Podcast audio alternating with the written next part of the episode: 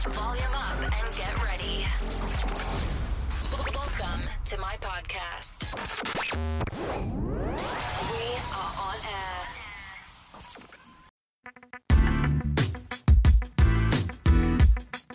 Hello to all the listeners. You are now tuning in Coffee na lang Dear Podcast kung saan mapapakinggan ninyo ang aming mga balitaktakan tungkol sa iba't ibang tema. Here, expect us to discuss matters that are on top of our interest. Maaaring tungkol sa isang recent or upcoming event, tungkol sa isang pelikula, libro o kilalang personalidad. We are also interviewing people about their expertise as we get to learn some things that will help us in many ways. On top of that, you will witness how we exchange views and opinions on topics about self-development, productivity, and other concerns tapping different aspects of our lives. Basically, anything under the sun. That's right, my name is Jeff. And I'm Maria Angeline. Join us in today's episode of Coffee na lang dear podcast. Game, how are you? Magandang gabi. Kumusta? Actually, medyo na-delay, na-delay tayo. Na-delay po kami sa Nagre-record pagre-record. ba ako? Can you check? Oo, nagre-record yan. Ayan. Parang mahina. Ano bala dyan? Okay, so game. So yun, na-delay, na-delay kami. Na-delay, na-delay kami Nadali yung ng- ating recording. ng- Dahil nagloko yung mic Oo, ni no. Jeff. sa kalagitnaan, I mean, siniset namin yung mic and we found out na yung mic ko eh sira. Sira Yung yung, cord wire. yata, o yung cord. Unfortunately, yung ex spare ko na mic is not dun sa bahay. Hmm. Dun sa kabila. So, hindi ko makuha. Kaya to gumawa kami ng paraan na nag, ano lang muna ginawa Buti na lang wala tayong video, ano. Oo, so I hope na magandang kalabasan nito. Tatry natin sa post-edit to na mag, Ah. magtatagpo yung boses namin. Yung kanyang improvised Na magle-level So, sana yun. hindi marinig yung mga sasakyan sa labas. At Mhm. nakabukas pa naman yung bintana natin today. Yun, so nag-improvise ako. Tapos nilagyan ko na rin ng pop filter na Imagine niyo guys yung ano, yung normal earphone ng phone, 'di ba? mm, So yung sam, yung sam, yung Huawei phone ko, kinuha niya yung earphone and then nilagyan niya ng pop filter yung mic mismo. At hawak-hawak niya ngayon. So sana maganda yung kalabasan nito. Yan, so ikaw, kumusta? Hindi, kumusta ka muna for the whole week? Not just yung mic mo ngayon. Um, okay naman. What do you mean naman. okay? Lagi ka na lang okay naman. Wala bang mas defined na sagot sa kamusta ka? Mm, mag- masarap yung binili kong honey sa office mate ko. Honey? Ah, bumili ako ng honey. As in yung fresh honey ba to? or Oo, honey yung na una- chocolate? Yung honey na ano. Honey, honey bee. Ah, yeah. Oo, ah. yun. Sarap. So, kumusta ang mga pag eh, electric skate mo tuwing madaling araw? Nagbago na siya guys eh. Hindi na niya ako sinasama ngayon tuwing gabi. So, madaling araw na siya mag-isa ngayon nag-skate. Sarap, ang luwag. Tapos, Tapos wala siyang kasama, so mas malayo yung nararating niya. Hindi niya ako kailangang bantayan habang nagbabike ako. Ito na kwento ko. Ikaw kinakamusta ko pero magkakwento ako. Ganyan siya eh. Maski sa ML. Oo, ano. Dati as in, pag nag-ML kami, hindi niya ako iniiwan. Alam mo yun, tapos lahat ng kills bibigay niya sa akin, babantayan niya ako, support siya Mm. lagi, tsaka heal, tsaka tank. Ngayon, ganun pa rin naman yung role niya, pero wala nang pansinan. As in, tawag ako ng tawag sa kanya, hindi na niya ako pinapansin. Talagang namamatay na lang ako, tapos wala na, lumalaban na siya mag-isa, tapos tuwan-tuwa pa siya kapag MVP siya. Tapos ako yung lowest dun sa grupo. Ay nako, kaya hindi na kami naglaro ng ML since then. Hindi, kasi yung time na yun, parang, alam mo yung hawak. Kasi dati, naglalaro tayo, ano lang, parang no bearing, parang ganun. So ito, may time na feeling ko mananalo na tayo. Parang nanginaya ko matalo. Yun, inaano ko na. So, so pag ganun, wala nang pansinan. As in, tinatawag kita. As in, wala. Walang, Kasi walang wa- pansinan talaga. As in, parang walang naririnig. Ganun kasi pag level. nagpapatulong ka, yung kaharap ko, mapapatay ko na eh. Alam ka namang umatras pa ako, di ba?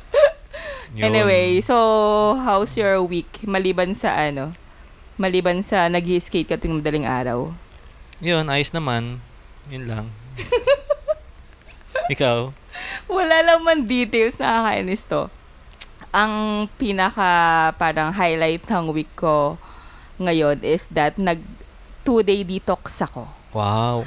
uh, during the first uh, few days of the week. I think Monday, Tuesday yata ako nag-detox. So, nag-juicing lang ako for the whole two days. Wala akong solid food, ganyan. So, i-record natin. Ikaw rin yung nag-ano sa akin, nag-recommend sa akin ng brand na to eh. So, for the next Let's Brew It episode, i-record natin siya for our review. Para malaman nila yung details. Yan, abangan nyo sa yung next episode namin. LBI episode. Oo, yun. Tapos with regards to work naman, ayun, another month-end closing. So, nakakailang episode na tayo ng month-end closing na nasa bahay pa rin ako. Work from home still. Although, meron ng balita na, I think for next month, September, baka mag-start na akong pumasok sa opisina. Yun. And, wait lang, I have to mention, kung yung mga listeners natin ay na, na, nanonood tuloy, ay nakikinig sa atin since last year, so alam nila na ito yung paparating na busy season ko. Naalala mo yung ano, yung discussion natin with productivity series Mm. na wala akong binanggit kundi work related because busy season, planning season. So eto na siya. Simula na naman kami. Mhm. So, yun. Okay. So, ano na. Sarap mong kausap ngayon, ah.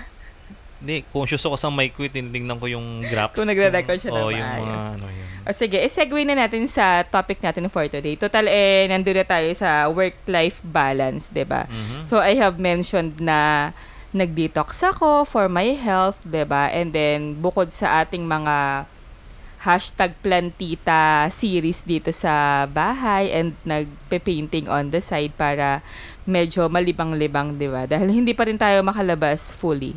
Although nakakalabas na tayo for biking and i- and electric skating, 'di ba? For our health din kasi ang hirap nung ilang number of steps lang tayo in a day. Mhm. 'di ba? So hindi siya healthy talaga. Tapos work still Monday to Friday and medyo yata ang pinaka for me ah, ang pinaka kung magawala akong time spent is yung time ko sa family and friends kasi hindi nga ako makauwi or hindi tayo makalabas with friends ngayon.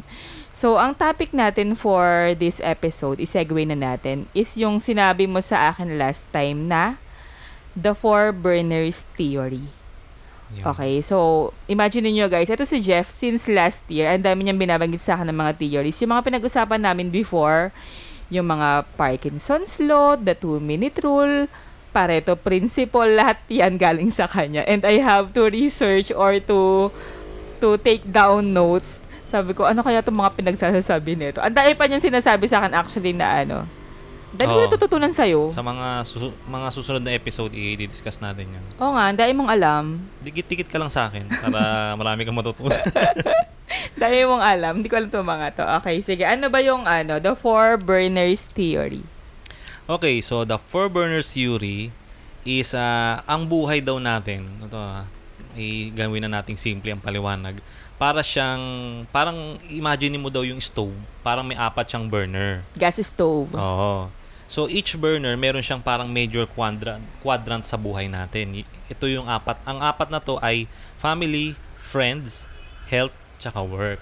Okay. Okay, so tayo naman kasi lahat either gusto natin, eh, syempre lahat tayo gusto maging magkaroon ng health, ah, magandang health, ah, maganda, maayos Especially na. ngayong pandemic. Hmm, No, ta- napaka-focus natin ngayon sa health condition natin. Oo. la- kumbaga lahat ng apat na 'yon gusto nating ma-attain 'yun, no? Ma- maayos na pamilya, maraming friends, magandang health, tapos yung successful na successful sa trabaho.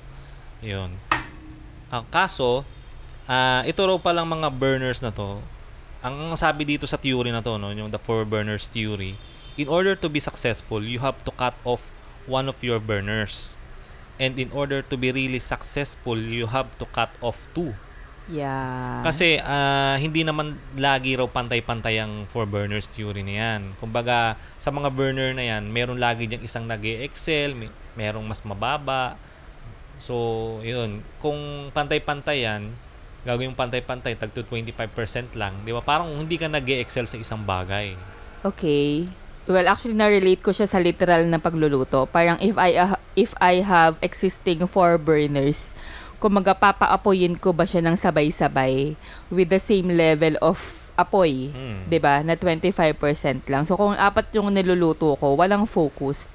Okay. Parang may balance pero walang focus. Yung sinasabi mo kanina na hindi natin ma-reach yung maximum potential ng isang aspect ng burner natin, 'di ba? Mm. So ang hirap ano, ang hirap ah, tanggapin yung truth. Actually truth to eh, 'di ba? That Mhm. you have to cut off one burner in order to to be successful. And mas mahirap that if you really want to be successful, you have to cut off two burners. Mm. No, ang hirap niyang tanggapin. And the question lies nga na, pwede ba, possible ba na maging successful pa rin, pero ikikip mo yung four burners? Hindi. Ah, hindi. Yung sinasabi mo kasing pagiging successful depende sa anong definition ng kada Sa bagay. tao Totoo sa yan. success. No? Oo. Pero yun nga, if you keep the four burners, tingin mo ah, kung meron kang same amount or same time spent with family, with friends, with your health, and with work, may success ba na makikita ron? Parang tingin ko kasi wala eh.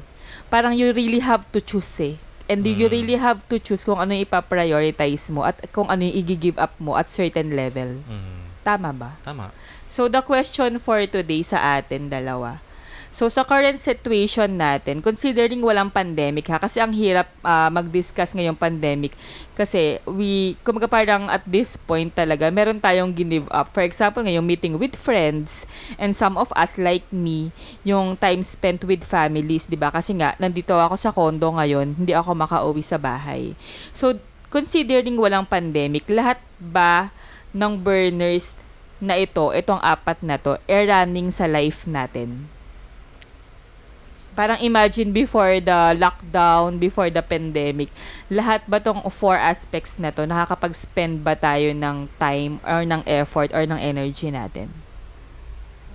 Ano ba yan? Para, sa akin ba tinatanong? Oo, tayong dalawa. Siguro nung before pandemic, ah medyo more sa akin ah, parang more on equal siya. I mean, ngayon kasi ang nangyari, itong pandemic, mas bumaba yung sa sa mga friends. Kasi hindi mo sila nakakamit, 'di ba? So mas bumaba yung burn burners doon, no? And ang parang ang mas ang tumaas ngayon, mas lalong dumami yung spend mo sa family. Kasi nga 'di ba. Ah, oo, kasi ikaw, nag-work from home ka with your family. Mm, so Nakasama mas- mo sila. Yun. So, na, na-less yung ano mo sa mga friends, interaction mo, wala na yung mga labas-labas nyo dati. Pero ang napalit napalit naman doon is yung yun nga yung time mo with family. Okay. Yun, yun, yung sa situation ko ah. Oo. Yung before pandemic tsaka ngayon. So, ibig sabihin ba nito, before pandemic, lesser yung time mo with family? Kasi most of your time, na-spend mo siya with friends and with work. Mm. No? Tama ba? Hindi naman may time pa rin ako sa family pero Oo. yeah, may may time pa akong makipag-mingle sa mga friends ko. Ah, okay. So ngayon nawala na 'yon. Mm-mm. pati yung mga ibang biyahe-biyahe ko. So, napunta lahat karamihan Oo, sa kasi hindi na tayo nakapagbiyahe since March. Yun, yun yung sa situation ko. Ikaw Oo. ba? Ako naman, actually, surpri- surprisingly pala, no? Kasi starting nung nag-lockdown, saka ako nagkaroon ngayon ng time for my health. Kasi before the pandemic, parang work, work and travel lang ako, no? And even, na, meron akong time spent with family every weekends, ganyan, with friends at times, pero more on work lang talaga work, work, work, work lang talaga ako. And even yung health ko, parang wala akong um, regular schedule for exercises and even yung mga detox na binanggit ko kanina. But when pandemic came, when pandemic happened, 'di ba sabi ko sa iyo nakakatuwa na before I I start working sa umaga, nakakapag-exercise ako kahit 15 minutes lang. Mhm. And then we started, yun nga, nakakapag-bike na ako ngayon sa labas, natuto ako mag-bike. And even, nag-detox na rin ako, ba Actually, sabi ko nga eh, akala ko, kasi kami, kami ni Jeff, binabantayan namin pareho yung yung weight namin every month nire-record namin kasi nag uh, we are doing intermittent fasting. So akala ko nung nagstay ako sa bahay, sa condo, akala ko bibigat ako. Kasi wala akong number of steps. Mm. 'Di ba? Parang yung steps ko nung nasa office ako, mas marami compared nung nasa bahay. Ano ba naman yung steps ko dito, 'di ba? Kwarto, sala, CR. So, very minimal lang yung lakad ko. Pero napansin ko na bumaba yung timbang ko. Why? Kasi lesser fast food, no? Mm. Lesser yung mga milk teas and mga coffees sa labas, Starbucks, yung mga ganyan, mga mga ice cream ganyan. So puro lutong bahay. So napansin ko oo nga no, mas maganda yung res, yung impact in terms of health nung pandemic na hindi ko binibigyan gaano ng time or ng priority before the pandemic, Mm. no? Oh. So, kung makikita natin or kung mapapansin natin, ah true enough, ang hirap i-achieve yung tinatawag natin na work-life balance or yung babalansehin natin tong apat na burners na to. Mm. Mahirap. Mahirap, no? Yung as in equal level Mm. of attention, equal level of priority, etong apat na to. Tama ba? Mm. Mahirap. May dumadaan lang pong maingay na motor. Ewan ko kung rinig sa mic. Ayan. Ano yun? Parang motor ba yun? Salita ka naman. Nailang ako doon sa dumaan, sorry. Oh, ano na. Ah, so ano nang gagawin natin ngayon? So since nakita natin na yung four burner, burners na to ay mahirap i-maintain on a certain same level. So meron ba tayong mga naiisip na ways kung paano at least magkakaroon or ma, ma kumbaga madi-deal natin itong work-life balance issue na to? Actually, depende naman sa tao kung ano yung gusto niyang i-priority. Tsaka, sabi rin dito, no, ang yung mga burners na yan, nagbabago siya as we grow older. Kunyari, ah, example sila na nung bata pa tayo, ang priority natin, kumbaga yung burners na mas malakas ang gas or yung apoy, is sa mga friends, kaibigan mo, kabarkada mo, kalaro mo, tsaka sa family. Yun yung dalawang mas nangingibabaw pagdating mo ng mga 20s, ng pag-graduate mo na or early 30s, yung tipong wala ka pang family, ang nagiging priority mo dyan yung is yung health tapos yung sa work. So ito yung sa mga nagwo-work, ito yung mga time na ini-explore nila yung iba't ibang opportunity, palipat-lipat sila ng may ibang ganun, palipat-lipat ng kumpanya. Kasi bata pa naman sila eh. Gusto nilang maghanap yung kung ano ba yung talagang gusto nilang magtagal na sila na klase ng work. So ito yung nagfo-focus sila ng gusto. And then yun nga yung sa health nila, ito rin yung mga time napapansin ko ah, na mga nasa 20s ka or early 30s. Ko- health conscious tong mga taong to. Ito yung mga time na nag enroll sila sa gym, 'di ba? Pansin ko rin to sa mga office mate ko dati nung nasa mga nasa 20s kami. Karamihan ng mga office mate ko, office mate ko nagpo-post ng mga katawan nila. sa mga lalaki to ah, nagpo-post ng mga mga abs nila, conscious mga tayo sa mga, hindi lang sa health, sa, I think sa appearance Mm. in general. So marami kang marami rin a- actually kahit gantong age naka uh, nagji-gym din ako niyan, active pa ako niyan. So Nice. parang laging 3 times a week siguro nasa gym ako ng for 2 to 3 hours. So yung mga office mates ko ng iba kong friends, mara pare-parehas kami na nagji-gym kami, nagbubuhat, okay? So yun yung mas ma maapoy sa during that ah, ah, age. Oo. Ngayon, pagdating mo ng 30s or pag nagka-family ka na, yung burner mo natutuon na sa iba na yung ano mo sa work medyo bumababa ng konti, pati na din sa health kasi na ano na to eh, parang napupunta na sa family. Kasi nga ito na nag-i-start ka na ng family, may baby ka na. So kaya napansin ko yung mga office mate ko na dating nagji-gym, ito magaganda katawan, ngayon ang lalaki na ng tiyan, ang nga dad bod na nga, eh, simula nang mag-dad bod. Talagang ah, sabi ko, okay, gets. 'Di ba kasi Oo. parang ito this time, ah Jeff, hindi ko na priority mag-gym ngayon, may baby na ako eh. Kumaga parang hindi na ako ngayon conscious sa chan ko. Oo, Okay lang, daddy pake. naman na ako. Oo, kaya nga may dad bod na term eh. eh. Parang yung body niya pang tatay na, oh tatay ka na talaga, malaki na tiyan mo. Wala na yung pinagmamalaki mong six pack dati. So may office mate akong ganun ngayon. So nakikita ko na ah talagang yung priority niya napunta na sa ano. Ah, Tapos nung yun nga nung nagsisimula pa kami magtrabaho, mga malalakas mag-overtime, Ngayon, tumatanggi na sila dahil may baby na, yun nga, so nagbabago. Ngayon, pagdating mo naman sa age na pa-retire ka na, or iba anak mo professional na, medyo binabalikan mo na yung mga old friends mo, yung mga bata ka.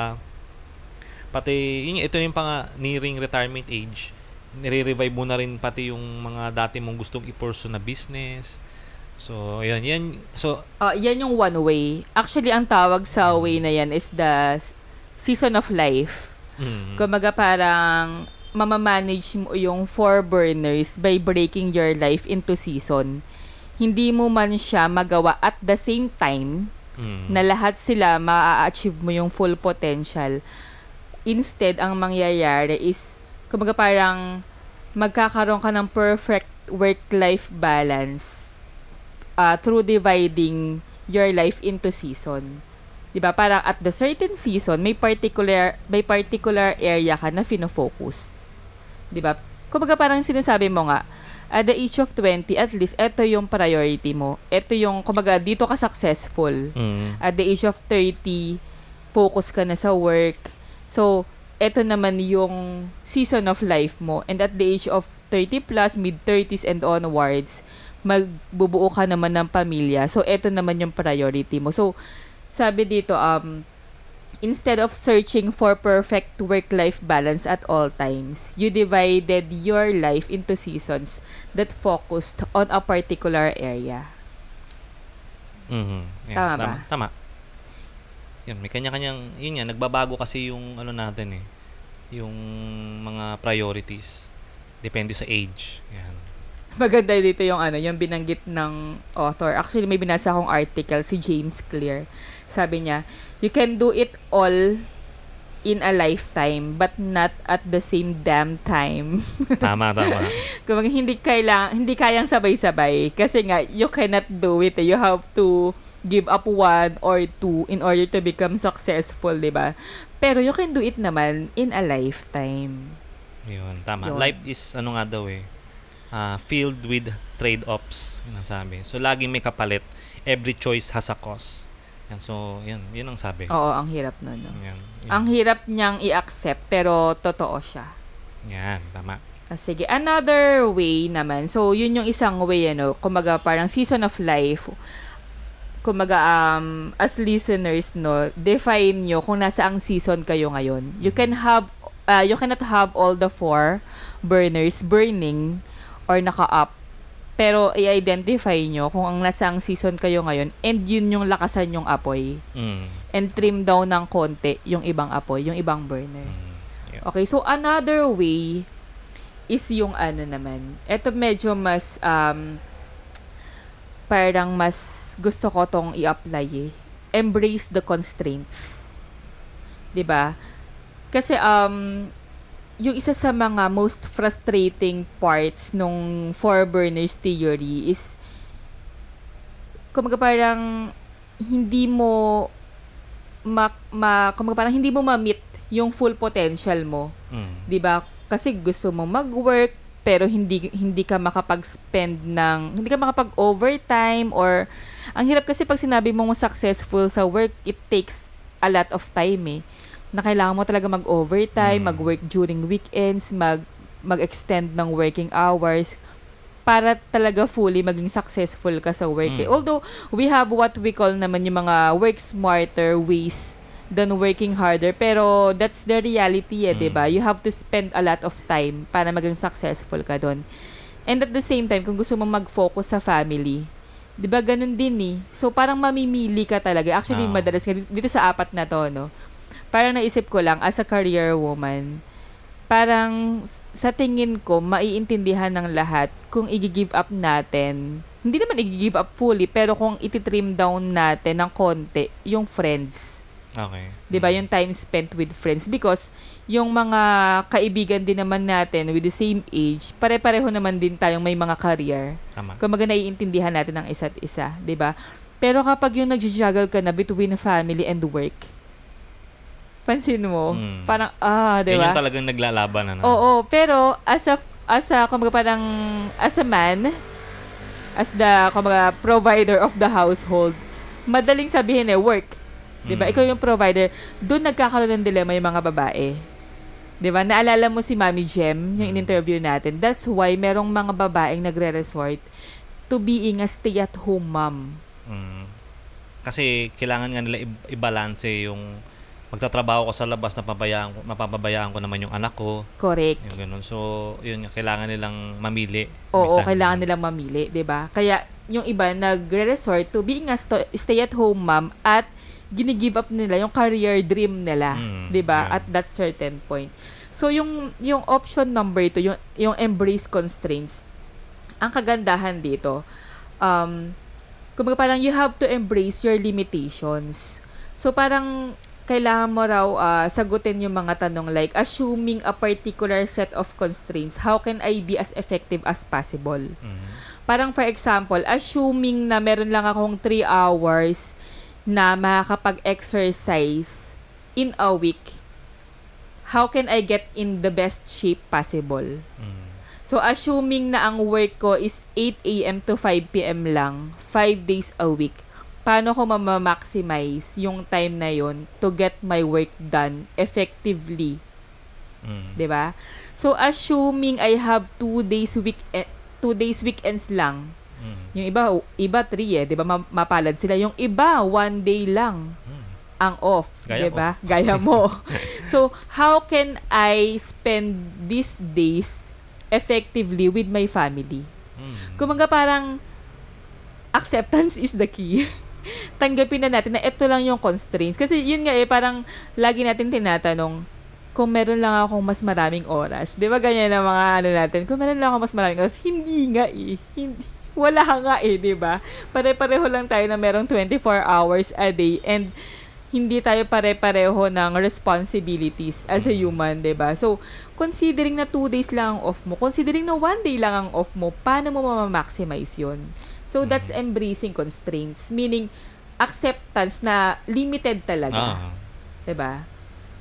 Maging proactive ka na. Ah, seven habits, 'di ba? So yun nga, eh, parang for example, um assuming na meron lang akong 15 minutes a day para makapagsulat, sabihin natin. Paano ko ngayon matatapos yung article o yung libro na gusto kong isulat? Yung mga ganun. So parang ang nangyayari kasi dito, magiging motivated ka in such a way na, ah, eto yung limit ko, so gagawin ko ngayon yung full potential ko. Kesa, ma- ma-demotivate ka at magreklamo ka na lang ng magreklamo na parang, eh kasi wala akong time. Mm. Kasi kung meron lang akong mas maraming oras, 'di ba So, 'di ba Alam mo yung effect na ganun. Yun. Tama. Yan. Tama yan. Okay. Another way, meron ka pang way. Hindi, okay na yun. Ang dami mo na. Sinabi mo na eh. Hindi kasi yung nilista ni James Clear, yung tatlo, yun nga yung isa yung seasons ah, seasons of life, pangalawa yung embracing constraints, and yung third na sinabi niya is outsource outsource burners. Ito medyo hindi ko bet yung outsource burners eh, kasi meaning ng outsource parang mag ah, mag-avail ka ng service from others. Oo, which is, ah, halimbawa, um, meron kang business para magkaroon ka ng time kasi halimbawa kaka-open mo pala ng business syempre nauubos yung oras mo ron no? Dahil gusto mong ano ka hands-on ka asikaso ka doon ang problema nawawalan ka ng time let's say sa family mo. So ang gagawin mo pwede kang mag-outsource kukuha ka ng tao para mag-manage ng business mo para magkaroon ka ng time. So nagkaka yung merong ibang gumagawa nung isang burner mo. Kumbaga sa sa burner nga na to pinatay mo yung isa nag-outsource ka kumuha ka ng ibang burner. Ang, ang kaso sa ganun syempre may bayad. Oo. may babaya, babayaran mo yung taong yun. So yun yung isang way yun no? Kung halimbawa gusto mong hindi mo na ma-maximize yung full na ano kasi ah halimbawa im, na yung kita mo nababahagi mo pa sa mga tao mo eh pero okay lang sa iyo kasi kung ang priority mo nga family mo, nag-outsource ka na lang para sa business mo. Tapos, yung ibang time mo, in-spend mo na lang sa family mo. Kumbaga parang you actually kept the four burners burning. Mm. Pero yung isa, iba yung gumagawa. Oh, Parang iba. ganun. Pero at least, Nag-arkila ka ng ibang ano. Oo. pairam nga ng isang gas stove. Parang gas stove, di ba? oh, para makapag-focus ka dito sa tatlong to. Mm. Parang ganun. Actually, yung mga ibang example niya, like, yung mga typical na imbis na mag-spend ka ng time in preparing for food, papadeliver ka na lang. Pwede. Imbis na mag-spend ka ng time doing the laundry, papalaundry ka na lang kasi marami na mga laundry shop. So para sa akin, okay lang yun kasi it's another way of ano eh, kung parang availing this instant services, 'di ba? Para makapag-prioritize nga tayo ng mga Mm. dapat nating i-prioritize. Pero may mga ways kasi na parang for example, etong outsource um, burners. Halimbawa, para makapag-work ka pa, lalo na bilang nanay, ano, bilang babae nakaka-relate ako, para makapag-work ka pa or makapag-focus ka sa work mo, syempre mag-a-avail ka ng mga services ng mga housemaids, Mm. mga yaya, and even sa ibang bansa, meron silang mga daycare. Alam mo yung mga daycare, dito kasi pag sinabing daycare, nursery, Mm. Ganyan. Pero sa ibang bansa kasi yung tipong iwanan talaga ng bata. Okay. Iwanan ng bata sa maghapon para makapagtrabaho yung magulang and then babalikan pag uwi. Mm. So parang okay lang kasi yung taking care of your children andun naman kasi in- in-outsource mo nga eh, Ah. nag-hire ka nga eh, nagbayad ka nga for that one. But alam naman natin yung mga risk Mm. or yung mga disadvantages na meron doon. 'di ba? Kumbaga parang syempre hindi ikaw yung kasama, kumbaga hindi mo nakikita yung milestone ng mga anak Mm. mo, hindi ikaw yung kumbaga number one na nandoon, yung yung mga ganong mga disadvantages. So sabi mo nga kanina, 'di ba, may cost talaga Mm. in choosing which burner yung babantayan mo. Mm. May cost talaga na nakasama. Mm, yun. So, in order na parang yung sample mo kanina, in-outsource mo yung kunyari sa ganun, yung sa anak mo, parang nag-arkila ka nga ng isang, ikaw nga muna nagbabantay niyang gas stove na yan, arkilahin ko, babayaran kita. Pero nagpo-focus ka dito sa sarili mo lang na niluluto mo, let's say ganun. Hindi mo naman sure kung paano niluto yung kabila. Exactly. Uh, parang hindi nakakapag-focus ka lang dito sa tatlong burner na yun nga na yung sa'yo yung tatlo pero yung isa na pina-outsource mo na napapabayaan mo naman parang gano'n. Oh, yun nga. Pero again, that's another way. 'Di ba? Kasi hindi natin din alam yung situation ng bawat isa sa Mm. atin. Kung ano yung magiging effective way for us to actually, yun nga sabi na nga natin, yung work-life balance, medyo imposible siya. Mm. But kung ano yung magiging best way na maging applicable for for us, eh, 'di ba? So, possible na ito talaga. Hindi natin alam eh, baka mamaya pag bumuo tayo ng pamilya, 'di ba? Baka ma- mangyari rin sa atin yung mga ganitong situation that we have to outsource some of Mm. the burners, 'di ba, na meron tayo. Yun. Ayun. Sige, mag-cut muna tayo dun sa ano, sa usapang burners. Dapat may music yung ano no, pag commercial. Ah, punta muna tayo sa ano, sa greetings portion. So, sino ba mga babatiin natin diyan? Sige, ikaw. Wala naman nang babatiin. ano ba naman yan? Uy, medyo kasi ano, medyo... Ako kasi yung humahawak ng...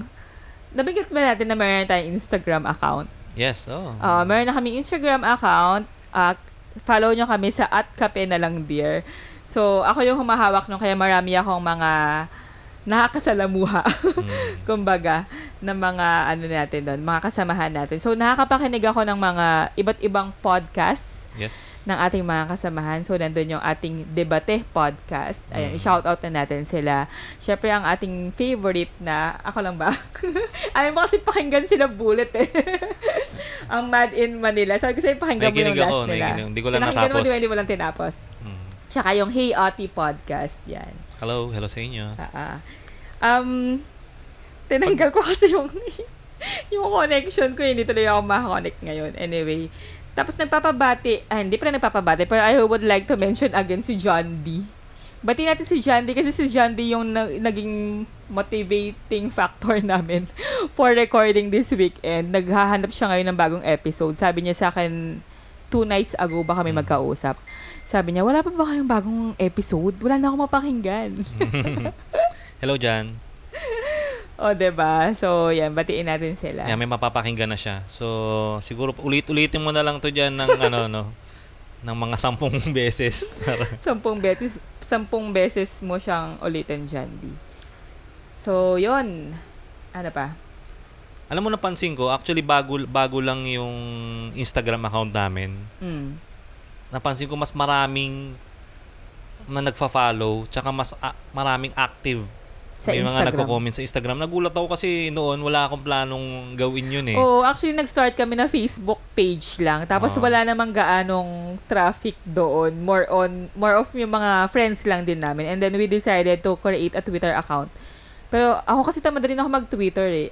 Well, okay, actually, okay naman din yung Twitter nung... Ah, pero out of the three apps kasi, ako ah, yung personal account ko, ma-Instagram din ako compared to Mm. ma-Facebook and ma-Twitter. That's why din siguro yung interaction ko. Oo, nagulat ako Nasa na, Instagram. ano, na mas maraming ang mas active yung tao sa Instagram. Ayun. Oo.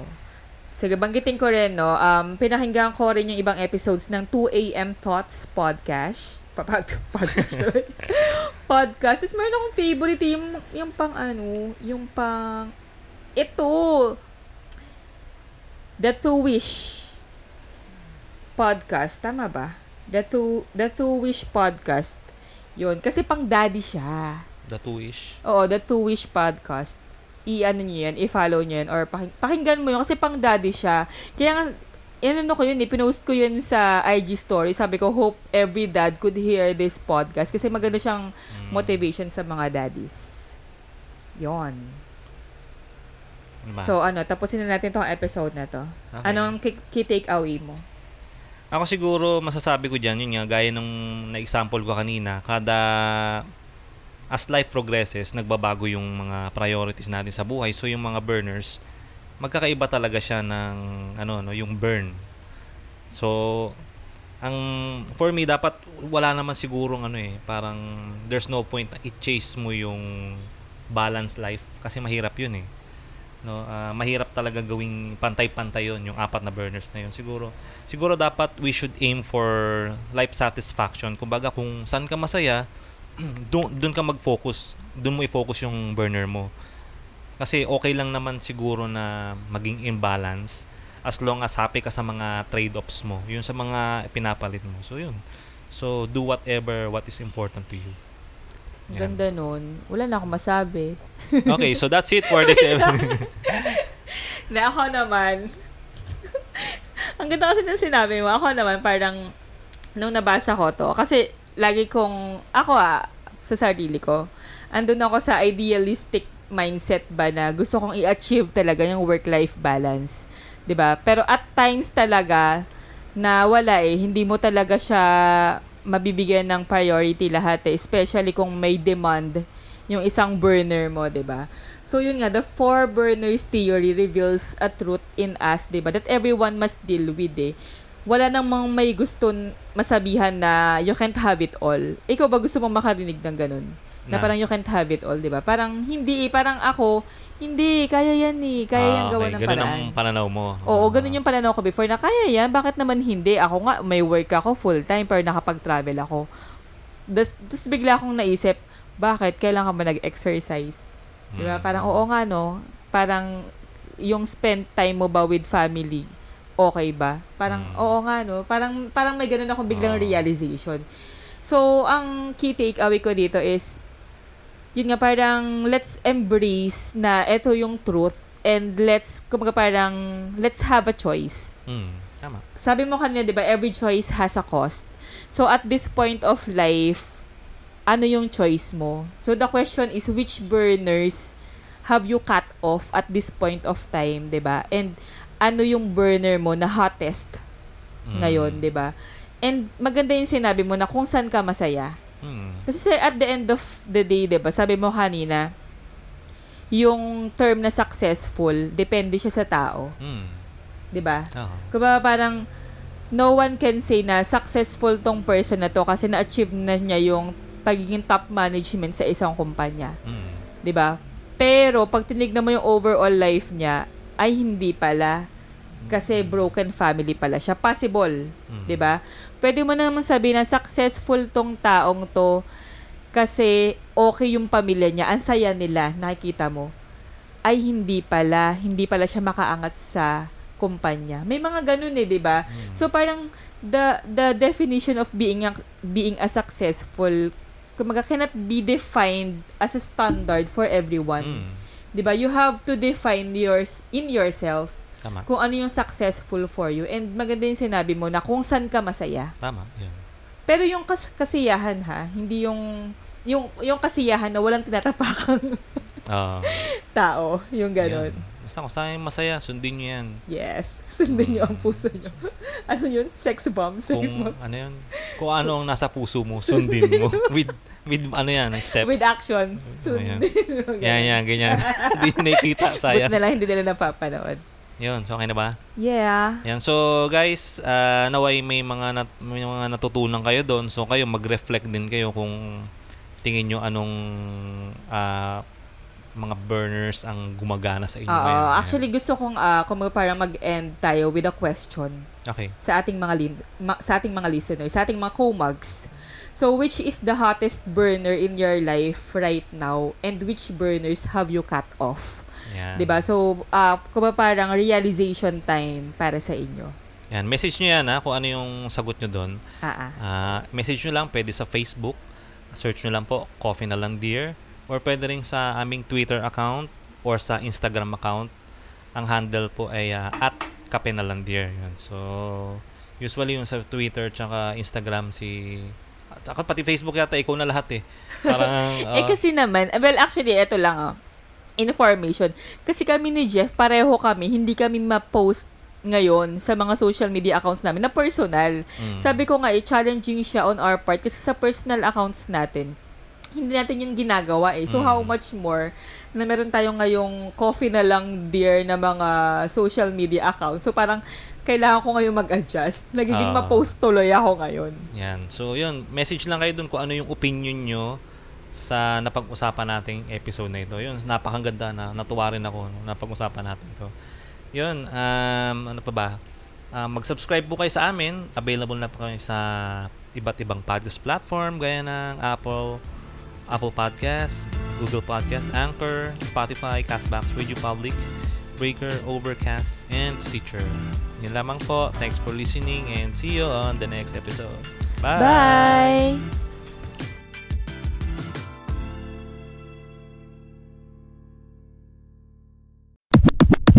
Whether you are a cookie monster or just craving for some cookies, Dulce House is here for you. Enjoy any of the three flavors and get a 10% discount by using the promo code CNLD. Visit dulcehouse.com now.